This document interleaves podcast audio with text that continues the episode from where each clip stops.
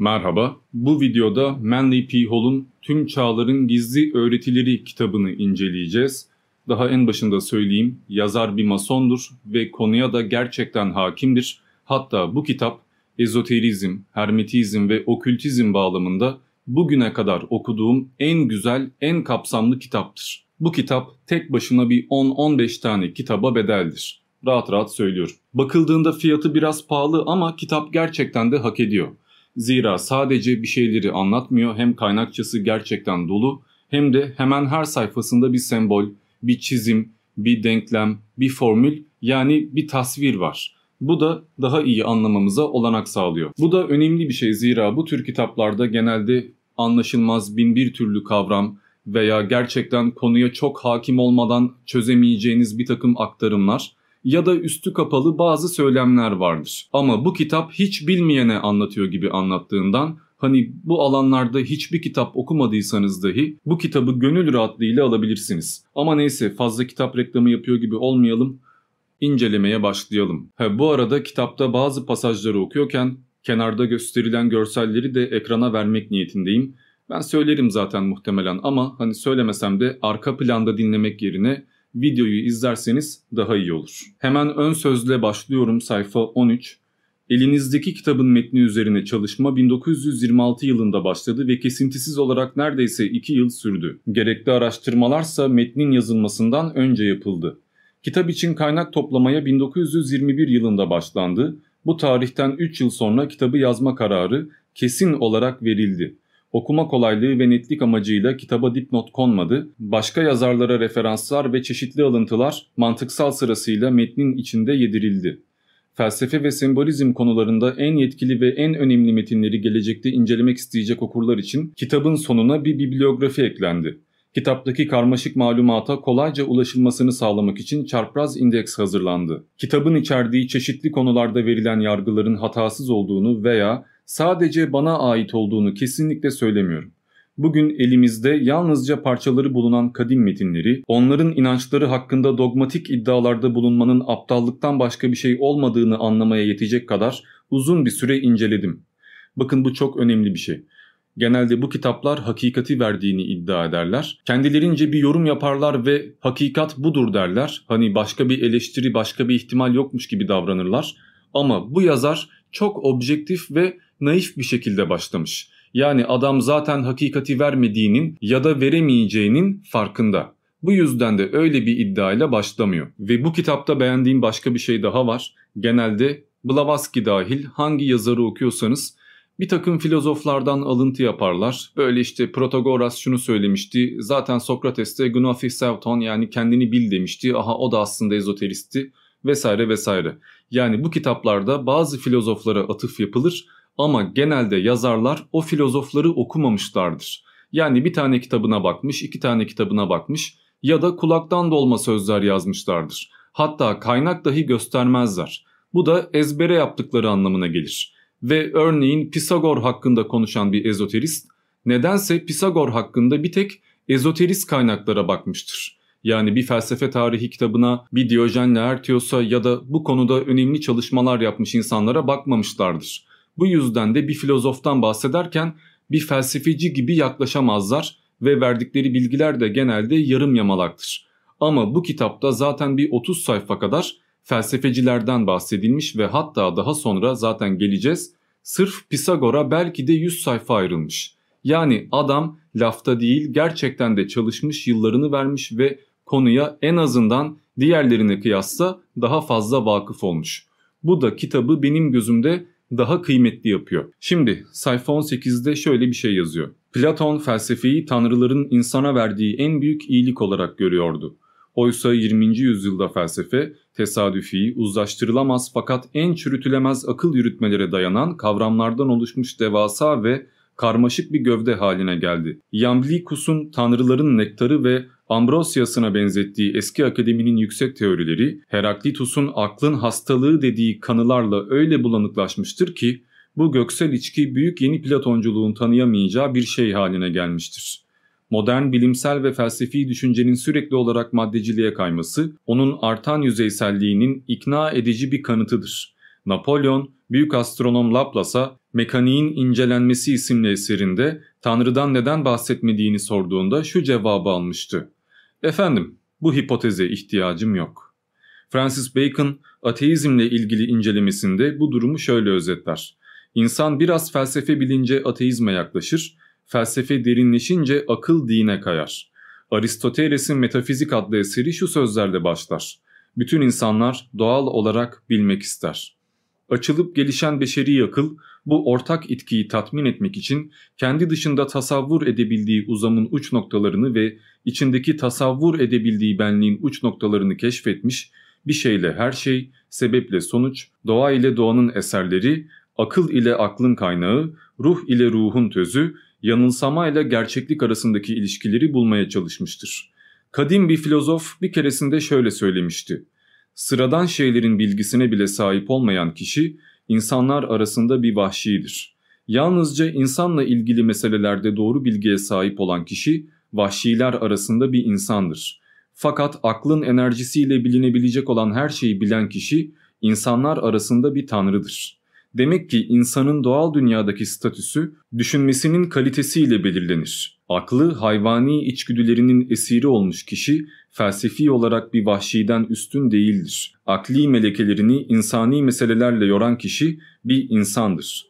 İlahi gerçeklikleri tefekkür eden kişi ise hali hazırda bir yarı tanrıdır. Çünkü aklın ona taşıdığı aydınlıktan pay alır. Tabi burada dinle, imanla alakalı saptamalar yazarın kendi görüşünü yansıtacak şekilde ona uygun filozoflardan alıntılanmışlar.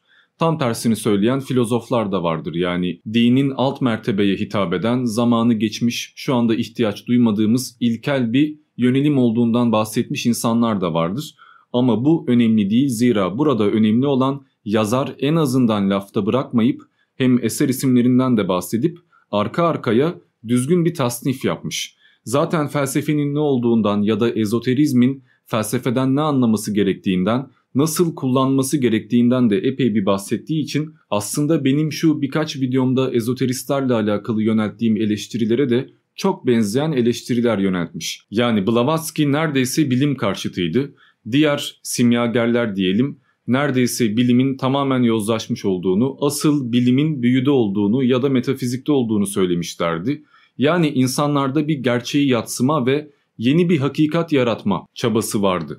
Ama bu yazar en azından bilimi de felsefeyi de lazım olduğu ölçüde ve abartmadan kullanmış ve ezoterizme de fanatik ölçüde gerçekten bir dine inanıyormuş gibi kaymamış. Sayfa 31'de Ptolemaios'un evren şemasını paylaşmış ve altına da dipnotla bir takım bilgiler koymuş.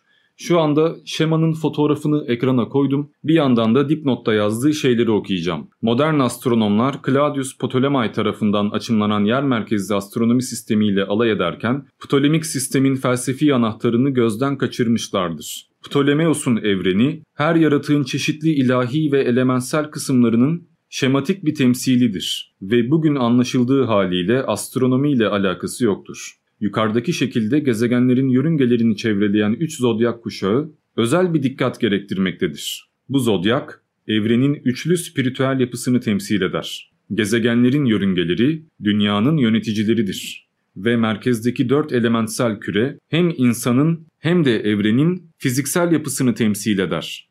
Ptolemeos'un evren şeması evrensel auranın bir kesitinden ibarettir ve gezegenlerle elementlerinin modern astronomların bildiği gezegenler ve elementlerle hiçbir alakası yoktur. Yine sayfa 34'te klasik mitoloji ağacı var. Bununla alakalı da bir görsel paylaşmış ve altında dipnot vermiş. Aynı şekilde görseli ekrana veriyorum ve dipnotta yazanları okuyorum. Yunan mitolojisinin derin bilimsel yönleriyle ilgili uygun bir değerlendirme yapabilmek için önce Yunan Tanrılar Meclisi'ni düzenlemek, tanrıları, tanrıçaları ve birçok insanüstü varlığı birbirine bağlı bir hiyerarşiye oturtmak gerekir. Büyük yeni Platoncu Proklus, Platon'un teolojisi üzerine yorumlarında çeşitli tanrıların ilk sebeple ilişkisi içinde sıralanışına ve bunlardan çıkan daha aşağı erklere paha biçilmez bir anahtar sunar. Bu ağacın kökleri sarsılmaz bir biçimde bilinemez varlığa gömülmüştür. Ağacın gövde ve dalları büyük tanrıları, küçük dallar ve yapraklarsa ilk ve değişmeyen güce bağlı, sayısız varlığı ve varoluşu sembolize etmektedir. Ağaç metaforu epey yaygındır. Hem mitolojilerde işte İskandinavlarda Yggdrasil, Türklerde ise yaratılış ağacı olması gibi ki Yunanlarda da Hesperitlerin koruduğu o yasak bahçedeki altın elmalar çıkaran ağaçlar vardır. Bu tür semboller kullanılmıştır. Yine Descartes da felsefeyi bir ağaca benzettiğinde orada ahlakla, metafizikle alakalı bir takım kategorilendirmeler yapar. Sayfa 38'de yine bir görsel var ve bu Hristiyanlıkla, teslisle alakalı. Altında da şöyle bir açıklama var. Hristiyan teslis inancını uygun bir şekilde göstermek için üç zatın yani baba, oğul ve kutsal ruhun ayrı ama aynı zamanda bir olduğunu gösteren bir imge oluşturmak zorunluydu. Avrupa'nın farklı yörelerinde üç yüzün tek bir yüzde birleştiği, yukarıdakine benzer figürlerle karşılaşmak mümkündür. Bu üç suratlı başın kutsal anlamını kavrayabilenler için büyük bir sırrın ifşa edilişidir. Burada değindiği şey şu, bakıldığında Hindistan'da da Brahma vardır ve Brahma 3 tane yüzü olan bir varlıktır. Yani aslında birçok mitolojide zaten Tanrı 3 yüzle, 3 suratla ya da 3 farklı kişilikte tasvir edilmiştir. Hristiyanlık da bundan bir nebze beslenmiştir. Sayfa 39 ve 40'da şöyle bir bölüm var. Sıra okuyucunun dikkatini felsefi düşüncenin ortaya çıkışına yol açan şartlara ve unsurlara yöneltmeye geldi. Helenler felsefi disiplinlere ne kadar açık olsalar da bu bilimlerin biliminin onların yerli malı olduğu düşünülmemelidir. Thomas Stanley, kimi Yunanlılar felsefenin yaratıcısı olma onurunu kendilerine veriyor olsa da daha bilgili insanlar onun doğudan geldiğini kabul etmektedir diye yazıyor. Devasa Hint, Kalde ve Mısır gizem okulları Yunan bilgeliğinin gerçek kaynağı olarak tanınmalıdır. Yunan bilgeliği ilkel bir zihin üzerine Ellora, Ur ve Memphis bilgeliğinin gölgesinin düşmesidir. Thales, Pisagor ve Platon felsefi seyahatlerinde uzak kültler, Mısır irfanı ve Doğu bilgeliğiyle temas edip onları getirmişlerdir.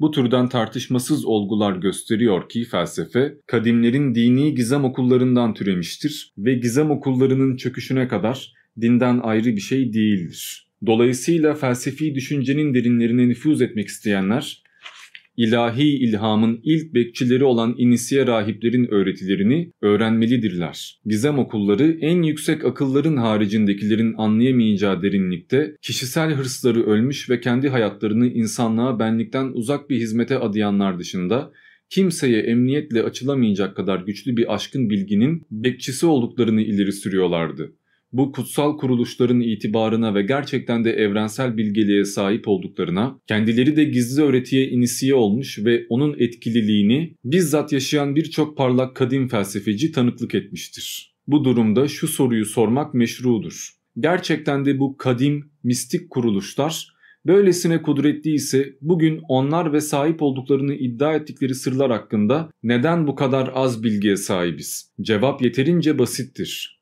Gizem okulları inisiyelerine gizlilik yemini ettiren ve kutsal bilgileri ifşa edenleri ölümle cezalandıran gizli cemiyetlerdi. Bu okullar kadim felsefecilerin ortaya attıkları çeşitli öğretilerin gerçek ilham kaynağı olsalar da bu öğretilerin fışkırdığı pınar asla avama açıklanmamıştır. Üstelik aradan geçen zamanda öğretiler onları açıklayanların isimleriyle öyle özdeşleşmiştir ki arkasındaki kaynak yani gizem okulları tümüyle unutulmuştur. Şimdi burada eklemek istediğim bazı şeyler var. Bir, evet felsefe antik Yunan'da doğmadı aslında. Yani felsefe nerede doğdu deyince bir cevap vermek, bir bölge, bir yıl bulmak lazımdı ve özellikle bunu batıya atfetmek lazımdı. Bu yüzden de Yunan bilgeliği, Yunan mucizesi, işte Thales bir takım karakterler ön plana atıldı. Ama bakıldığında tüm bu üstün filozoflar ya Hindistan'da ya İran'da ya Mısır'da eğitim almışlar ve bakıldığında onların felsefi anlayışlarını daha doğa eksenli bir şekilde Yunan camiasında popülerleştirmişler. Zaten bununla alakalı bir videom vardı merak edenler bakarlar ama bu doğru.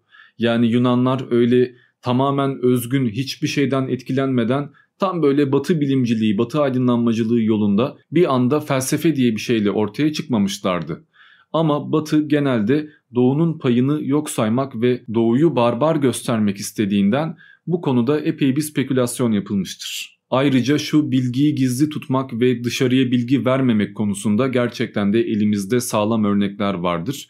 En basiti Pisagor bir öğrencisi olan Hippasus'u gizli bilgiyi ifşa ettiği için öldürtmüştür. Ve yine Pisagor ve onun gibi bir felsefe anlayışına sahip olmuş insanlar eğitim verdikleri insanları akuzmatiki ve matematiki şeklinde ikiye ayırmışlardır ve bir bölüme genel dersleri vermiş, diğer bölüme ise üstün bilgileri nakletmişlerdir. Yani insanları cahil ve havas diye ayırmışlardır. Yani herkese her bilgiyi vermemişlerdir. Ki ezoterik öğretimin de, inisiyasyonun da esasen temeli zaten budur.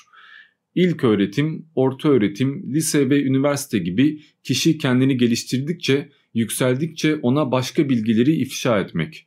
Ya da masonlukta derece yükseldikçe, üstad oldukça işte 18-33 bu aşamalarda kişiye başka kitapları ve başka öğretileri öğretmek. Bu yüzden de hani gizli öğretiler ya da peygamberimsi felsefeler elbette tüm halka ifşa edilmez. Bunlar arka planda kalır. Genelde üstün bir cemiyet ya da hak eden bir zümre bununla haşır neşir olur ve bu cemiyetler de yok edildiğinde, devlet tarafından parçalandığında ya da toplum artık ona hazır olmadığında öğretiler maalesef arka planda daha da yer altında kalmaya devam ederler.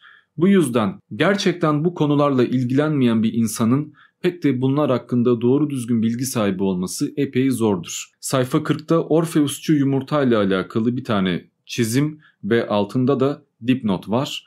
Bunu da hemen sizlerle paylaşayım. Orfeusçu gizemlerin kadim sembolü yılanın sarıldığı yumurtaydı. Bu sembol kabına sığmayan yaratıcı ruhun çevrelediği kozmosu gösteriyordu. Yumurta ayrıca felsefecinin ruhunu, yılansa gizem öğretisini gösterir. İnisiyasyon anında yumurtanın kabuğu kırılır ve insan felsefi yenilenmenin nekahet dönemi boyunca kaldığı cenine özgü fiziksel varoluştan çıkar. Şu yumurta sembolizması gerçekten de birçok mitolojide yaygındır. Yani evren bir yumurtadır, yumurta çatlamıştır ya da hücreler yani varlığın özü ya da arhe yumurtalardan ibarettir ve bu gibi şeyler. Yani bu sadece Mu kıtasında ve bu gibi şeylerde değil esasen bakıldığında özellikle de Doğu mistisizminde ve Doğu mitolojilerinde epey yaygındır. Hatta yer ve göğün ayrılması dahi yumurtanın kırılmasıyla alakalıdır.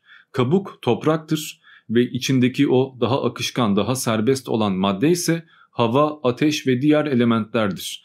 Yumurta çatlamış yani toprak içindekileri serbest bırakmış ve varlık taşmaya başlamıştır. Benzer bir şekilde Mitra'da bir kayadan fırlamış ve kayadan çıktıktan sonra kutsal boğayı öldürmüş ve kutsal boğayı bıçakladığı bölgeden varlık tezahür etmeye başlamıştır. Yani bakıldığında evren hep bir patlamayla, bir fışkırmayla, ister Big Bang deyin ister başka bir şey deyin ama bir yumurtanın bir özün kırılmasıyla meydana geliyor. Sayfa 42'de modern hür mason sembolizmini etkileyen kadim gizemler ve gizli cemiyetler diye bir bölüm var. Burada epey geniş bir anlatım var. Ben ilk paragrafını okuyayım zaten başka başka bölümlerden de paragraflar okuyacağım. Güçlü bir akla sahip bireyler akıl yürütme melekelerinin kullanılmasını gerektiren bir sorunla karşılaştıklarında dengelerini korur ve soruyla ilgili olguları toplayarak bir çözüme varmaya çalışırlar. Ham bir zihne sahip olanlarsa benzer bir güçlük karşısında ezilirler. Birinci tür insanlar kendi kaderlerinin bulmacasını çözme ehliyetine sahip olabilirken bu ikinci tür insanlar bir koyun sürüsü gibi güdülmeli ve basit bir dille öğretilmelidir. Bu insanlar neredeyse tümüyle çobanların yönetimine bağlıdırlar. Burada işte o bahsettiğim bilgiyi herkese vermeme muhabbeti var ve işte kimi insanlar çobandır, kimi insanlar da koyundur gibi bir ayrım var ki bu İncil'de dahi yaygındır. Hatta İsa'nın lakabı çobandır ve Hristiyanları da koyun gibi gütmesiyle alakalı ayetler vardır. Yine Kur'an'da da müteşabih ayetler vardır. Yani herkesin anlayamayacağı ancak ilim sahibi insanların bir mana çıkarabileceği havasa hitap eden benzer şekilde hiçbir peygamber yoktur ki çobanlık yapmamış olsun türünde hadisler vardır ki burada kastedilen çobanlık muhtemelen işte insanları gütmek, örgütlemek ve önder olmaktır. Ama illa da gerçekçi anlamıyla alacaksak evet Muhammed peygamber dahil birçok peygamber çocukluğunda çobanlık yapmıştır. Yani isteyen istediği gibi anlar. Sayfa 43'te şöyle bir bölüm var. Kadim dünyanın bütün şehirlerinde her yerde halkın tapınması için tapınaklar bulunurdu. Her toplumda ayrıca doğanın bilgisini derinden öğrenmiş felsefeciler ve mistikler bulunurdu.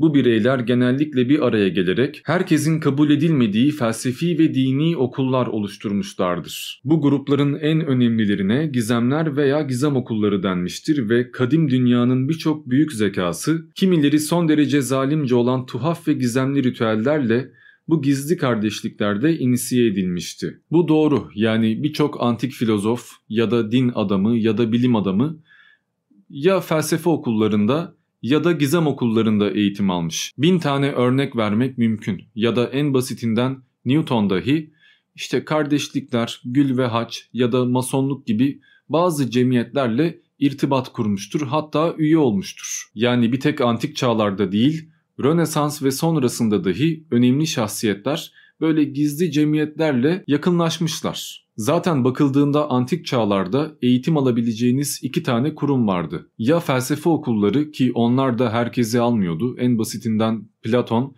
geometri bilmeyenler gelmesin şeklinde söylendiğine göre kapıya bir tabela astırmıştı. Bu bağlamda herkes her okula giremezdi ya da eğitim alabileceğiniz diğer okullar genelde kilise evleriydi. Bu yüzden de antik çağlarda hem bilim adamı hem filozof hem de başarılı herhangi bir şahsiyet aynı zamanda ya kardinaldir, ya azizdir, ya rahiptir. Yani bir şekilde dini bir eğitim almıştır. Sayfa 44'ten itibaren druidlerle alakalı bir takım aktarımlar var. Hem etimolojisinden bahsetmiş, hem kökenlerden bahsetmiş, hem gizli okullar bağlamında druid eğitimlerine de yer vermiş. Yani gizli öğretiler ya da gizem okulları dendiğinde bir tek mitolojilerden ya da işte masonluk, siyonizm bunlardan bahsetmiyor. Aslen her mitolojinin zaten bir gizli öğretisi, bir tarikatı olur. En basitinden İslamiyet'te dahi şu anda tasavvuf vardır ve tasavvuftaki her bilgi de herkese verilmez. Hatta bir müridin tam anlamıyla ermesi için bir şeyhe 40 yıl boyunca hizmet etmek zorunda olduğuna dair enteresan kurallar vardır. Zaten bu yüzden tasavvufla alakalı bir eleştiride bulunduğunuzda ya ona bizim aklımız ermez onlar alim onlar Allah aşkıyla öyle konuşuyor biz bilmeyiz diyerek hiç öğrenmeden ama inanmaya, itaat etmeye de devam eden birçok insan vardır. Bu bağlamda tasavvufun özü dahi gizli bir öğretidir. Sayfa 47 ve 48'de Druidlerle alakalı şöyle uzun bir bölüm var. Druid okulları 3 ayrı bölümden oluşuyordu ve buradaki öğretiler pratik olarak masonluğun mavi locasının mecazlarına gizlenen sırlarla aynıdır. Bu üçlünün en alt sınıfını Ovid, Ovid oluşturuyordu. Bu fahri bir dereceydi ve hiçbir hazırlık veya arınma gerektirmiyordu. Ovidler Druidlerin öğrenme rengi olan yeşil elbiseler giyiyorlardı hayatın sorunlarıyla ilgili üstün bilgi ve genel beceriye sahip olduğu için druidik tarikata kabul edilen bir Ovid'in ilaç, mümkünse astronomi ve bazen müzik bilgisine sahip olması bekleniyordu. İkinci sınıfı Bertler yani Beirtler oluşturuyordu. Bu sınıfın üyeleri uyum ve hakikati temsil eden gök mavisi elbiseler giyiyordu ve Druidlerin 20 bin dizelik kutsal şiirlerinin en azından bir kısmını ezberlemekle vazifeliydiler. Bunlar genellikle bir Britanya veya İrlanda harpiyle resmedilmişlerdir. Bu harplara insan saçından teller geriliyordu ve bu teller insanın bir tarafındaki kaburga sayısı kadardı. Birtler genellikle druid gizemlerine girmek isteyen adaylara öğretmen olarak atanıyorlardı.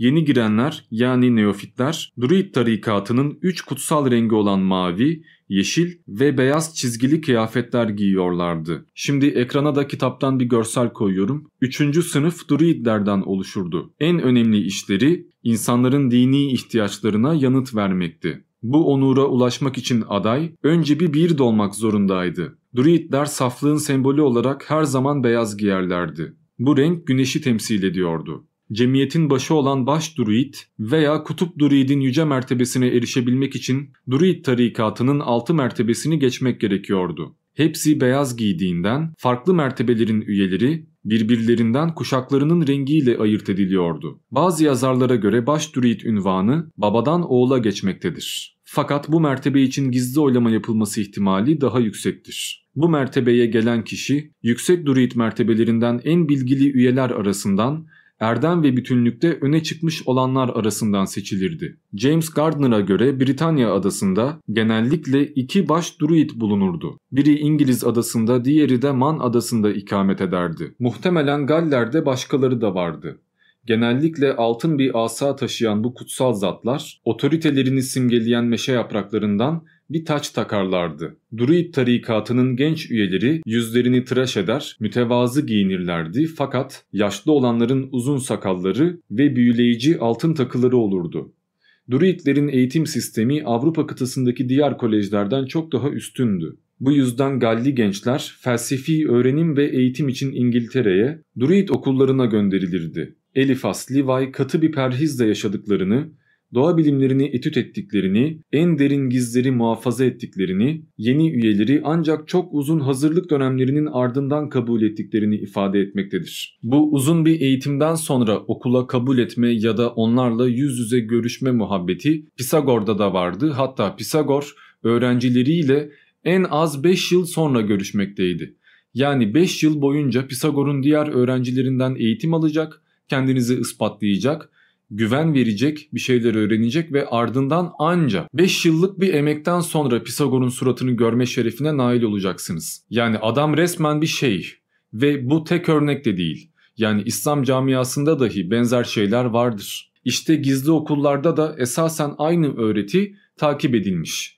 Bu bağlamda yeterince toplumsal olan savaşlarla, fetihlerle ya da bilimle topluma açılan öğretiler gizli olmaktan çıkmış, herkesin bildiği şeylere dönmüş, din adını almış ama gizli kalmaya devam edenler ezoterizmde, hermetizmde ya da masonluk gibi gizli cemiyetlerde kısıtlı bir zümreye aktarılmışlar. Ama tabii şu anda artık internet var, kitaplar çok fazla satıyor, yazılıyor. İlla ki bu cemiyetlerden çıkan serbest kalan ya da bir süre sonra artık buradaki bilgilere itimat etmeyen ve herkese yaymak isteyen bir sürü insan çıkıyor ve ardından bizler de bir şeyler öğrenebiliyoruz. Ki aslında öğrenmek zaten zor değil.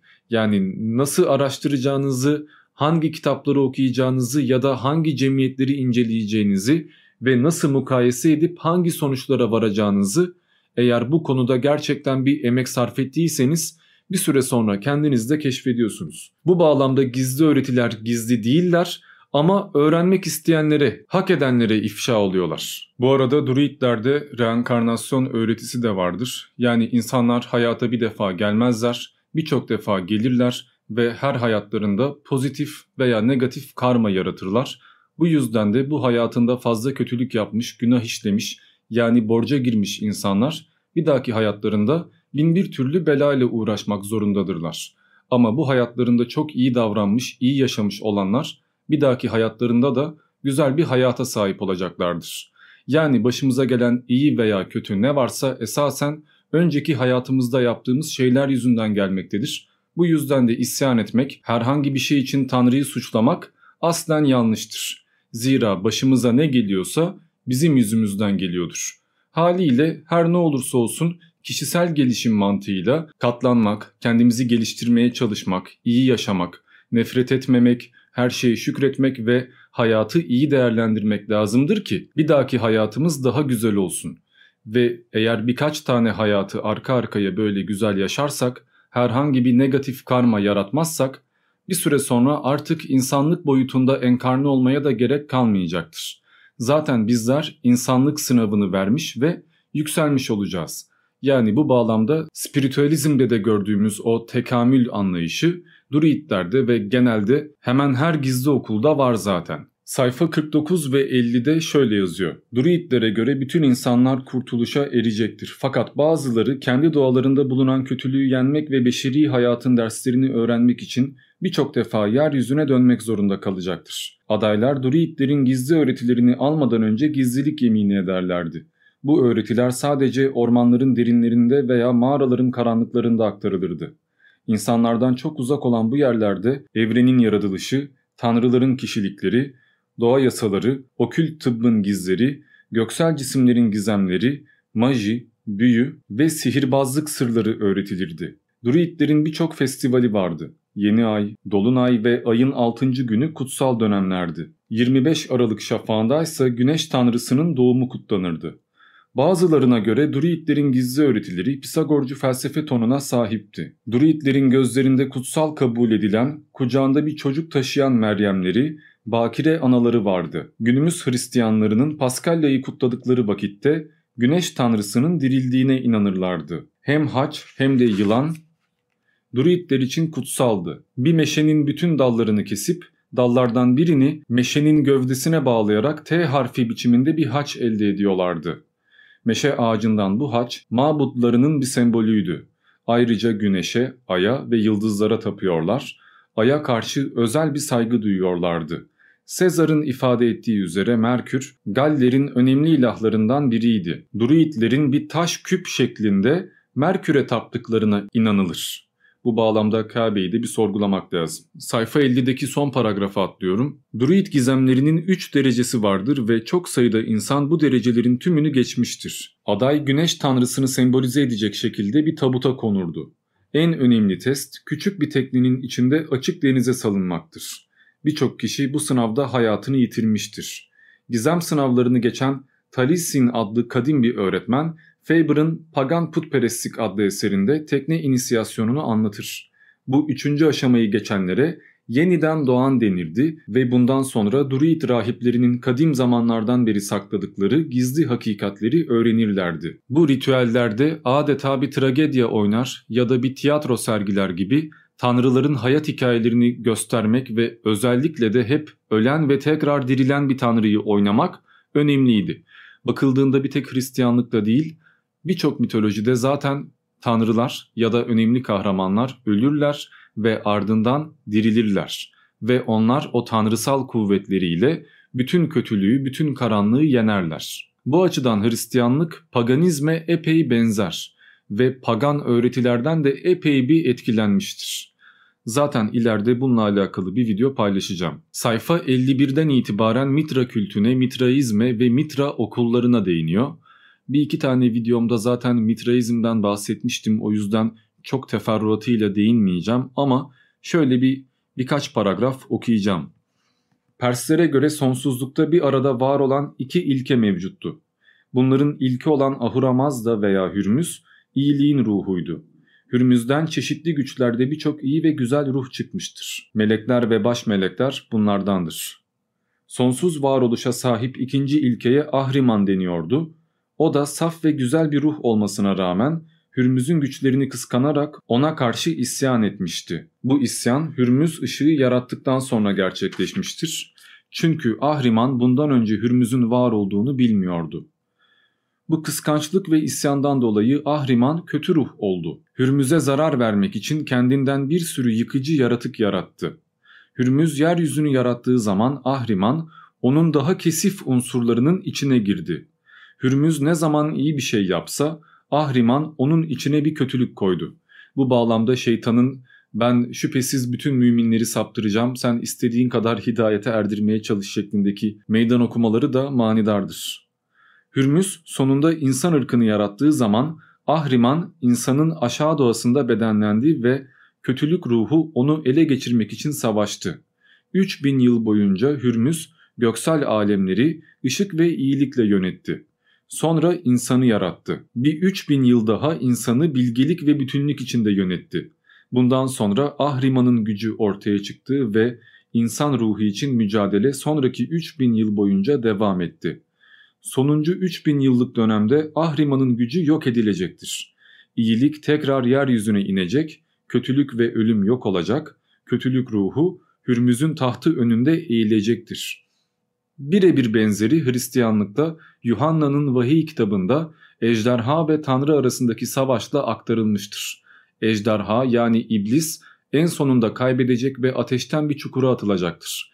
İslamiyet'te bu şeytanın cehenneme atılmasıyla devam ettirilmiştir. Ve buradaki bu savaştan sonra ölüm olmayacak ifadesi de açık bir şekilde zaten sonsuz yaşam, ahiret yani cennet veya cehennem demektir. Bu arada burada okunanlar Zendavesta gibi Zerdüştilerin kutsal kitaplarından alıntılanmıştır. Yani laf olsun diye adam anlatmıyor. Devam ediyorum. Hürmüz de Ahriman doğanın egemenliği ve insan ruhunun hakimiyeti için savaşırken Mitra, akıl tanrısı bu ikisinin arasında bir ara bulucudur. Birçok yazar Merkür ile Mitra arasındaki benzerliğe dikkat çekmiştir. Merkür'ün kimyasal karşılığı olan Cıva'nın simyacılara göre evrensel eriyik oluşu gibi Mitra iki göksel muhalif güç arasında uyumu bulmaya çalışır. Bu arada bu kitabın çıktığı yayın evi de Mitra Yayın Evi. Hani yayın evinin adından bile zaten bu konularla alakalı çalışmalar yapacağı belliydi en başından. Ve gerçekten de güzel bir tercüme yapmışlar. Hatta bir yıldan fazla galiba iki yıl boyunca zaten bu kitapla uğraşmışlar. Devam ediyorum. Hristiyanlıkla Mitra kültü arasında birçok benzerlik mevcuttur. Bunun nedenlerinden biri de Persli mistiklerin Hristiyanlığın ilk asrında İtalya'ya yığınlar halinde gelmeleri ve iki kültün ilk asırlarının iç içe geçmiş olmasıdır. Britannica Ansiklopedisi Mitra kültleri ve Hristiyan gizemleri için şu ifadeyi kullanmaktadır. İlk toplulukların kardeş örgütleri olup demokratik ve mütevazı bir ruha sahip olmaları, tapınma nesnesinin ışık ve güneşle kişileştirilmesi, birçok yeteneğe sahip imanlı çoban efsanesi, tufan ve gemi, sanatta ateşten savaş arabası temsilleri, kayadan su çıkarma meselesi, çan ve mumun kullanılması, kutsal su ve aşağı Rabbani ayini, pazar gününün ve 25 Aralık gününün kutsallaştırılması, ahlaklı davranış konusundaki ısrar, perhiz ve öz hakimiyet üzerindeki vurgu,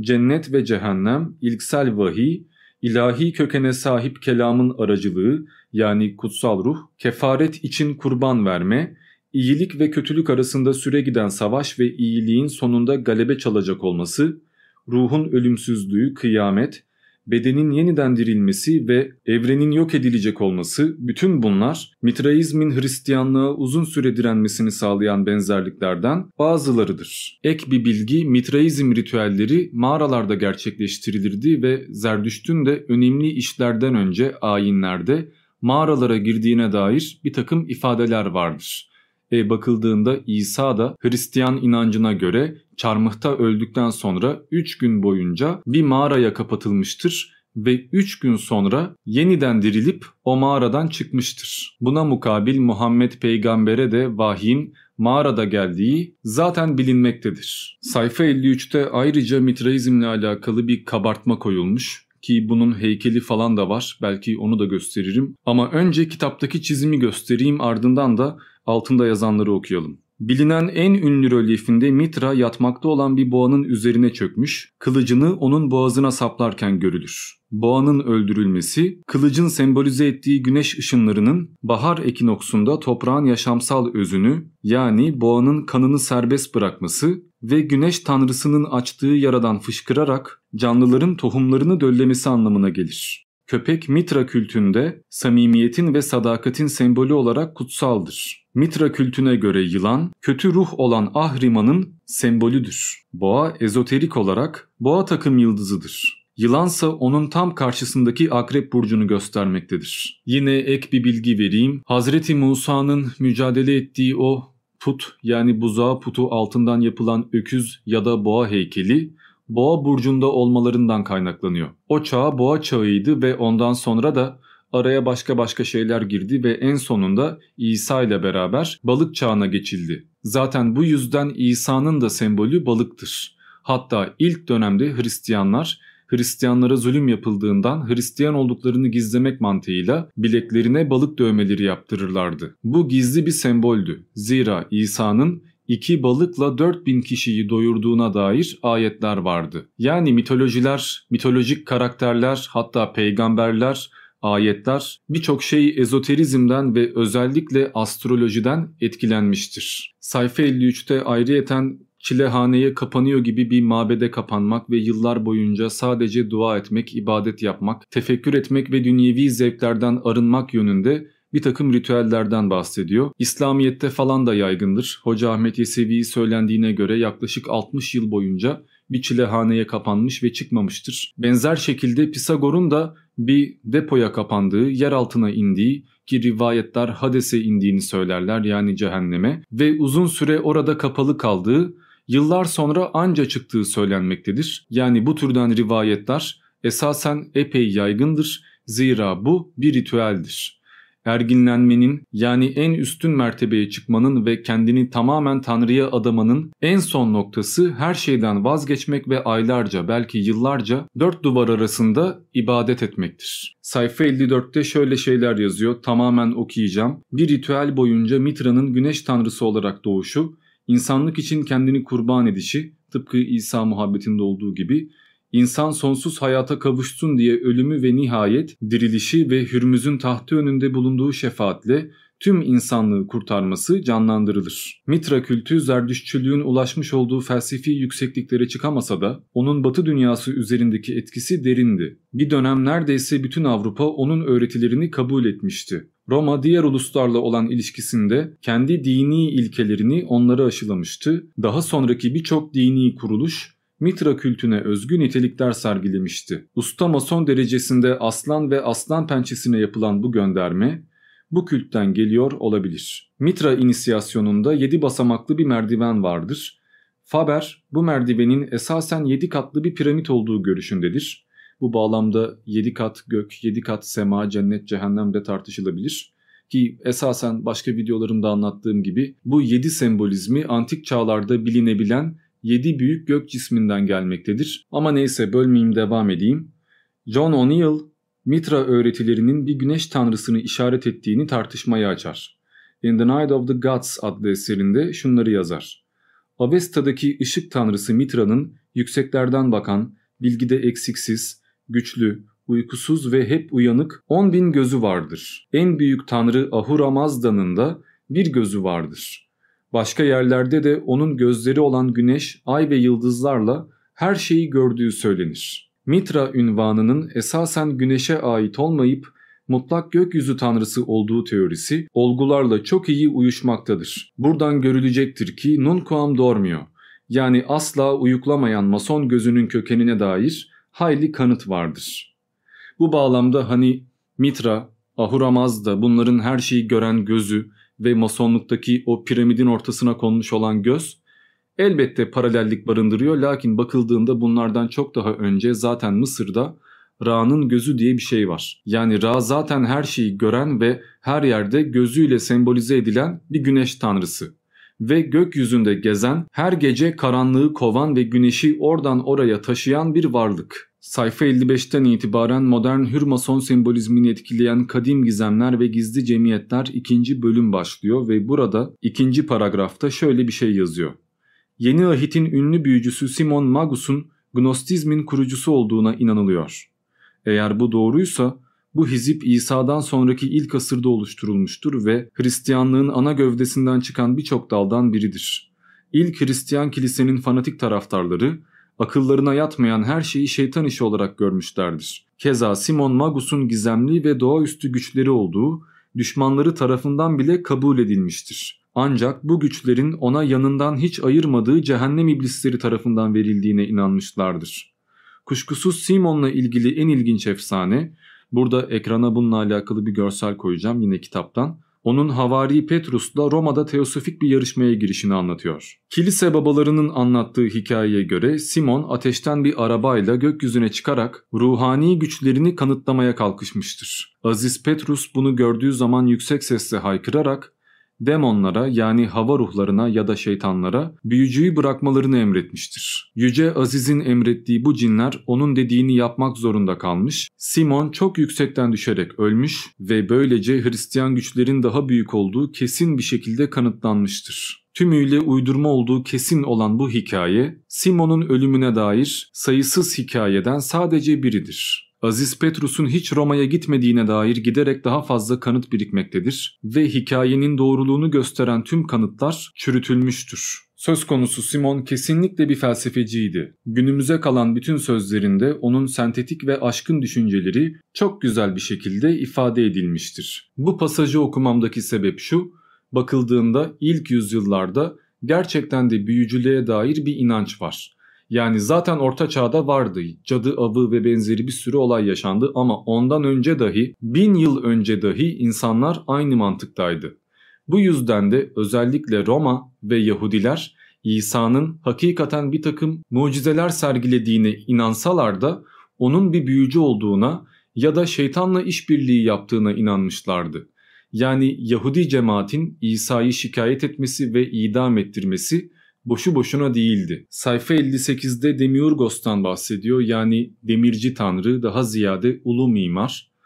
İnanca göre evren şekilsizdi zaten vardı ama karma karışıktı kaos halindeydi ve tanrı evreni adeta bir mimar gibi şekillendirdi. Adeta evrenle bir sanat yaptı ve yaratılış da zaten buydu. Sayfa 59 ve 60'ta İsa'nın çarmıhta ölmediği, başka birinin öldüğü ama İsa gibi göründüğü yani bir illüzyon yaşandığı ve bu gibi şeylerden bahsediyor ki bu Kur'an'daki ayetlerle uyar.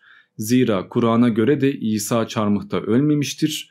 Onun bir benzeri ölmüştür ya da öyle gösterilmiştir. En azından gnostik bazı Hristiyanların ve cemaatlerin böyle inandığı aktarılmış. Bir yandan burada panteizme ya da tasavvufa giden bir ayrıntı da var. Zira burada olay Tanrı'nın bir insan formuyla yeryüzüne inmesi ve onları anlaması ya da onlarla konuşması. Hani bugün Müslümanlar bir Hristiyan İsa Tanrı'ydı dediğinde olur mu öyle şey ya Allah insan olur mu diyerek karşı geliyorlar ya. Ama aynı Müslümanlar bir tasavvufçu ete kemiğe büründüm Yunus gibi göründüm deyince yani Allah Yunus isimli zatın içinde kendini gösterince şaşırmıyorlar. Sayfa 60'ta ve devamında Mısır'daki Serapis kültüne değiniyor. Çünkü Serapis hem Mısır'a hem de Yunan'a ait bir tanrıdır. Mixtir, adeta ortaklaşa bir tanrı yaratmışlardır. Ki bunlardan Mısır tarihi videolarımda galiba 7. videoda bahsetmiştim o yüzden değinmeyeceğim. Hem zaten ben bütün kitabı okumayayım yani boydan boya. Şuraya baksanız arkadaşlar. 700 sayfadan fazla ve hemen her sayfasında gerçekten önemli şeyler söyleyen bir eserden bahsediyoruz. O kafayla bakarsak yani benim 15 saat boyunca sesli kitap yapmam lazım. Sayfa 62'de Serapis heykeli var ve altında da şöyle bir not var. Serapis sık sık kutsal bir timsahın üstüne basarken tasvir edilir. Elinde Nil'in derinliğini ölçmek için bir cetvel vardır ve sağ eliyle çeşitli hayvan başları olan garip bir yaratığa dayanır. Birinci baş yani aslan başı şimdiki zamanı, ikinci baş yani kurt başı geçmişi, üçüncü baş yani köpek başı geleceği gösterir. Sayfa 63'te Mısır Gizem Okulları ile alakalı şöyle bir anlatım var. Mısır Gizli Felsefe Okulu küçük ve büyük gizemler olarak ikiye ayrılmıştı. Birincisi Isis gizemleri, ikincisi ise Serapis ve Osiris gizemleriydi. Wilkinson büyük gizemlere ancak rahiplerin girmesine izin verildiği görüşündedir. Veliaht bile firavunluk tacını giymedikçe bu gizemlere katılamazdı. Büyük gizemlere çok az insan kabul ediliyordu ve onlar da gizlilik yeminlerini bozamazlardı. Gizem okullarındaki ritüellere dair malumatın çoğu, inisiyasyonların verildiği odaların ve dehlizlerin incelenmesinden elde edilmiştir. Theodosius tarafından yıkılan Serapis tapınağının altında, gece saatlerinde yapılan inisiyasyon ritüellerinin kutlandığı yeraltı mahzen ve dehlizlerinde tuhaf mekanik düzenekler bulunmuştur. Bu düzenekler adayların maruz bırakıldıkları şiddetli ahlaki ve fiziksel cesaret sınavlarını işaret etmektedir. Neofitler bu işkenceye benzer sınavları hayatta kalarak geçtikten sonra soylu ve daha önce eşine rastlamadıkları bir ışıkla parıldayan Serapis'in huzuruna getiriliyordu. Serapis ritüelleriyle ilgili önemli bir şey de labirentlerdir. Labirentler insan ruhunun hakikat arayışında gezindiği aşağı dünyanın, işlerinin ve yanılsamalarının sembolik bir temsilidir. Labirentte boğa başlı aşağı hayvani insan yaşamakta ve dünyevi cehaletin karmaşık yollarında yolunu kaybeden ruhu yok etmeye çalışmaktadır. Burada Serapis ölümsüzlerle birleşmeye çalışan ruhlara karşı muhalif ve onları sınayandır. Yani burada Minotor efsanesine ezoterik bir bakışla yaklaşılmış ve yeni bir yorum yapılmış. Ki kitap zaten bu tür yorumlarla kaynıyor. Gnostik gizem okulları Serapis'in gizli anlamını biliyorlardı ve Gnostisizm sayesinde bu tanrı ayrılmaz bir biçimde ilk Hristiyanlıkla birleşti. Gerçekten de Mısır'a giden Roma İmparatoru Hadrian, Servianus'a yazdığı bir mektupta Serapis'e tapınanlar arasında Hristiyanların da olduğunu ve kilisenin piskoposlarının da onun tapınağında tapındıklarını yazmıştır. Serapis'in Mesih'in prototipi olarak akla hiç gelmeyen önemi en iyi şekilde C.W. King'in Gnostics and Their Remains adlı eserindeki şu alıntıdan sonra takdir edilebilir. Hüzünlü, acılı bir soyluluğa sahip Serapis'in başının Mesih'in bildiğimiz tasvirleri için ilk fikri verdiğine kuşku yoktur. Sayfa 64'te yıkılan tapınaklar, kaldırılan gizem okulları, yakılan kütüphaneler ve bu gibi şeylerden bahsediyor. Yani bakıldığında o kadar gizli bilgi vardı, herkes o kadar alimdi ama niye günümüzde pek bir şey kalmadı sorusu. Bir, halen daha olsa bile herkese öğretilmiyorla. İki, var olan birçok kitap, yazma ve ritüellere dair önemli eserler zamanında yok edildi şeklinde cevaplanabilir. Sayfa 65'ten itibaren Odin gizemlerinden bahsediyor. Şöyle, Odin gizemlerinin kurulma tarihi belirsizdir. Bazı yazarlar bu gizemlerin İsa'dan önceki ilk asırda, diğerleri ise İsa'dan sonraki ilk asırda kurulduğunu ileri sürmektedir. Robert McCoy bu gizemlerin kökeniyle ilgili aşağıdaki şu bilgiyi vermektedir. Kuzeyli tarihi kaynaklara baktığımız zaman Hristiyanlığın ilk yüzyılında bir Asya kavmi olan Aser'in şefi Sige, Hazar Denizi ve Kafkaslardan Kuzey Avrupa'ya göç etmiştir. Kuzeybatı yolunu takip ederek Karadeniz'den Rusya'ya geçmiş, efsaneye göre Rusya'da oğullarından birini tıpkı Saksonlara ve Franklara yaptığı gibi lider olarak koymuştur. Daha sonra Simbria'dan Danimarka'ya geçmiş, Danimarka onun 5. oğlu Skiold'u yöneticisi kabul etmiş, oradan İsveç'e geçmiş, İsveç'te Gilf bu harika yabancıya biat edip onun gizemlerine inisiye olarak yönetici olmuştur. Kısa bir süre sonra burada en yüksek yönetici olmuş, imparatorluğunun başkenti Sigtuna'yı inşa etmiş, yeni yasalar çıkarmış, kutsal gizem okullarını kurdurmuştur. Kendine Odin adını almış ve 12 Drottar'dan oluşan bir rahip meclisi kurmuştur. Bu gizli okulların ritüelleri Balder'in ölümünü kutlamıştır ve bu festival tanrıların ve insanların onun ölümü için tuttukları yası ve onun dirilişini anar. Tarihsel Odin ölümünden sonra tanrılaştırılmış, onun şahsiyeti bilgelik tanrısı mitolojik Odin'le birbirine karışmıştır. Burada tabi anlatılan Odin gerçekten de yaşadı mı ya da öyle her ülkeye gidip bir tane evlat bıraktı mı tartışılır. Bunu daha ziyade Oğuz Kağan efsanesinde olduğu gibi sembolik ele almak lazım.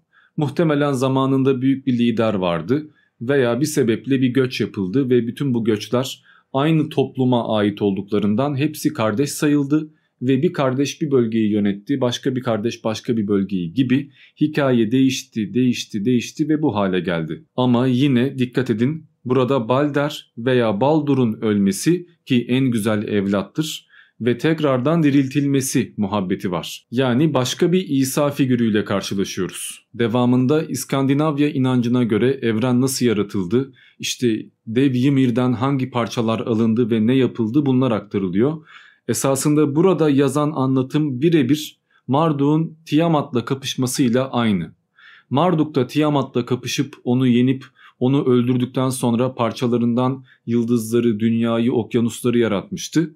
Buradaki hikaye de bununla aynı. Ve yine 66'da başka mitolojilerde de gördüğümüz yaşam ağacı muhabbeti var. Bununla alakalı da bir şema konmuş. Odin gizemlerinin 9 dünyası Nordik gizemleri 9 oda veya dehlizde irşad edilir ve adaylar odaları sırasıyla kat ederdi. Bu inisiyasyon odaları İskandinav inancındaki 9 dünyayı temsil ederdi. En üstte Asgard yani tanrıların yaşadığı bölge, İkinci sırada Alfheim yani elflerin ve ruhların yaşadığı ışık alemi, üçüncüde Nilfheim yani kuzeydeki soğuk ve karanlıklar alemi, hemen yanında Jotunheim yani doğudaki devler alemi, Tam ortalarında Midgard yani Orta Dünya, insanların yaşadığı alem, bir altında Vanaheim yani batıdaki Veinler alemi, ardından Muspelheim yani güneydeki ateş alemi, bir altında Svartalfaheim yani yer altındaki hilebaz elflerin karanlık alemi ve en aşağıda Helheim yani ölüler alemi.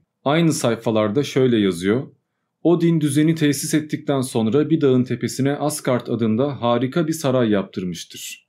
Burada 12 esir yani tanrı birlikte yaşamışlardır. Ayrıca aynı dağda kahramanca ölenlerin her gün dövüşüp yiyip içtikleri bir yer olan Valhalla vardır. Bu da İskandinav anlayışındaki cennettir. Bu kahramanların yaraları her gece iyileşir ve yedikleri yemekler her ne kadar hızla tüketirlerse tüketsinler kendini yenilerler. Güzel Balder Odin'in sevgili oğludur. Balder savaşçı değildir. Onun nazik ve güzel yapısı tanrıların kalplerine neşe ve huzur getirmiş, biri hariç bütün tanrılar onu sevmiştir. İsa'nın 12 havarisi arasında Yahuda'nın olması gibi 12 tanrıdan biri olan Loki kötülüğün kişileşmesidir. Devamına göre Loki bir şekilde Balder'in öldürülmesinden sorumlu oluyor ve ardından da İskandinav inancına göre rahipler Balder'i her 25 Aralık'ta tekrardan diriltmek maksadıyla bir ayin düzenliyorlar. Yani Noel'in başka bir versiyonu. Odin gizemleri yerin altında mağara ve dehlizlerde bulunan gizemlerin 9 alemini temsilen sayısı 9 olan odalarda irşad edilirdi. Kabul edilmek isteyen adaya Balder'i ölümden diriltme görevi verilirdi. Üç yüce inisiyatör yani yüce, yüceye denk ve en yüce, Mason locasındaki Üstad-ı Muhterem, Kalfa ve çıraklarına tekabül eder. İnisiye karmaşık dehlizlerde saatlerce dolaştıktan sonra gizemlere katılan bütün inisiyelerin prototipi olan Güzel Balder heykelinin huzuruna götürülür. Bu figür kalkanlarla kaplı büyük bir odanın ortasında durur. Odanın ortasında gezegenleri sembolize eden yedi çiçekli bir bitki vardır. Bilgelik evini temsil eden bu odada keskin bir kılıcın altında gizlilik ve saflık yemini edilir. İnsan kafatasından yapılmış bir kaptan kutsanmış bir içecek içilir ve onu yolundan çevirmek için tasarlanmış bütün işkencelerden ve sınavlardan başarıyla geçmiş olarak nihayet bilgeliğin kişileştirilmesi olan Odin gizeminin perdesini açmaya hak kazanır. Balder adına ona tarikatın kutsal yüzüğü verilir ve yeni doğan olarak selamlanır ona ölümün kapılarından geçmeden öldüğü ve yeniden dirildiği anlatılır. Bakın burası önemli zira burada hem İsa'ya hem de tasavvufa giden bir yol gördük. Tasavvufta ne vardı? Terki terk, terki dünya, bir sürü terk etme muhabbeti var. Her şeyden vazgeçip en son yaşarken ölmek seviyesine çıkıyorsun. E İsa ne yapmıştı? Peygamberliğinden önce 3 tane büyük sınav vermişti. Ölümle yüzleşmişti, kötülükle yüzleşmişti, şeytanla yüzleşmişti ve hepsini yenmişti. Bakıldığında bu inisiyasyon törenlerinde de kişi ölmeden ölmeye ve önceki hayatından tamamen arınmaya, yeni bir hayata doğmaya ilerliyor. Ki vaftiz bile bir yerde budur. Kutsal suyla bütün günahların yıkanması ve yeni bir hayata doğmak. Ve Müslümanlıktaki vaftiz de kelime-i şehadettir. Hatta bu yüzden halk arasında Müslüman olmayan birisi İslamiyet'e geçtiğinde o güne kadar yaptığı tüm günahları siliniyor şeklinde bir inanç vardır. Yani bu da yıkanmak, temizlenmek ve adeta yeniden doğmuş gibi günahsız bir şekilde yeni yolunda ilerlemek demektir. Sayfa 68'den itibaren Yunan gizem okullarından bahsediyor ve Elevsis gizemleriyle başlıyor ama bu daha ziyade Persefon kültüdür ve Persefon'dan da onun yer altına inmesi ve çıkması hikayesinden de birçok videomda bahsettim zaten. Aynı şeyleri anlatmayayım.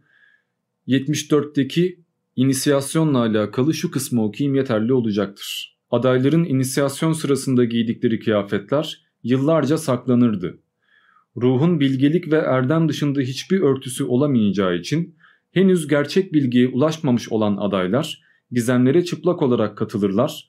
Onlara önce bir hayvan derisi ardından da inisiyelerden aldıkları felsefi öğretileri sembolize eden kutsal cübbeler verilirdi. İnisiyasyon sırasında aday iki kapıdan geçerdi. Aşağı alemleri açılan birinci kapı onun cehalete doğuşunu sembolize ederdi. İkinci kapı görünmeyen ışık kaynaklarıyla iyice aydınlatılan ve içinde Seres'in heykeli bulunan ışıklı bir odaya açılırdı. Bu oda ışık ve hakikatin ikametgahı üst alemi sembolize ederdi. Bundan sonra Dionysios kültünden bahsediyor ama kültten ziyade mitolojisinden bahsediyor ve her şeyi de okumayayım yoksa gizli öğreti, tarikat, cemaat muhabbetinden ziyade mitoloji videosu yapmış olacağız. Sayfa 80'de Atlantis ve Kadim Tanrılar diye bir bölüm var. Bu şaşılacak bir şey değil. Bir gizli öğreti, bir tarikat, bir mistisizm varsa mutlaka Mu kıtası, Atlantis, Lemuria bunlardan bahsederler. Bu yazar da epey teferruatlı bir şekilde bahsetmiş ama zaten batık kıtalarla alakalı video paylaşmıştım. O yüzden Buraya da değinmiyorum. Sayfa 86'da ölen ve dirilen tanrılarla alakalı bir özet var. Hani bir tek Balder değil ya da bir tek Mitra veya bir iki tane karakter değil. Esasen hemen her mitolojide bunlar ne şekilde aktarılmışlar bunları gösteriyor. Belki ileride bununla alakalı bir video paylaşırım. Sayfa 93'te Tot, 3 kez Yüce Hermes'in hayatı ve öğretisi diye bir bölüm var. Bu da gayet normal. Zira ezoterizm, gizli öğreti, okültizm, mistisizm hatta siyonizm dendiğinde ilk önce bakılması gereken yer hermetizmdir. Antik çağlarda Hermes adıyla bildiğimiz o karakter, o insan veya tanrı birçok toplumda başka isimlerle yer almış ama aynı misyonu gütmüştür ve bunlar da özellikle ruhbanlığın kökenidir. Ama zaten Hermes'ten de daha önce bahsettim ve hatta yine ona özel bir video paylaşmak niyetindeyim. Bu yüzden burayı da okumayacağım ama gayet güzel bir bölüm. Bir de şunu söyleyeyim. Yani ben esasen bu kitaptaki yöntemle videolar paylaşmışım. Onu fark ettim. Nuh tufanından bahsettim. Mahşerin dört atlısına video yaptım. Batık kıtalardan bahsettim. Sirius yıldızından bahsettim. Yani kademe kademe gittim. En ağrından girmedim ve ardından da zaten 2 saat boyunca komple spiritüalizmden bahsettiğim bir video paylaştım. Devamı da geldi. Yazar da öyle yapmış. Basitten başlamış, kademe kademe ilerlemiş. Hatta şöyle söyleyeyim, ben eğer bu konuda bir kitap yazacak olsaydım tamı tamına böyle yazardım. Sayfa 106'da piramitlerle alakalı bir bölüm var.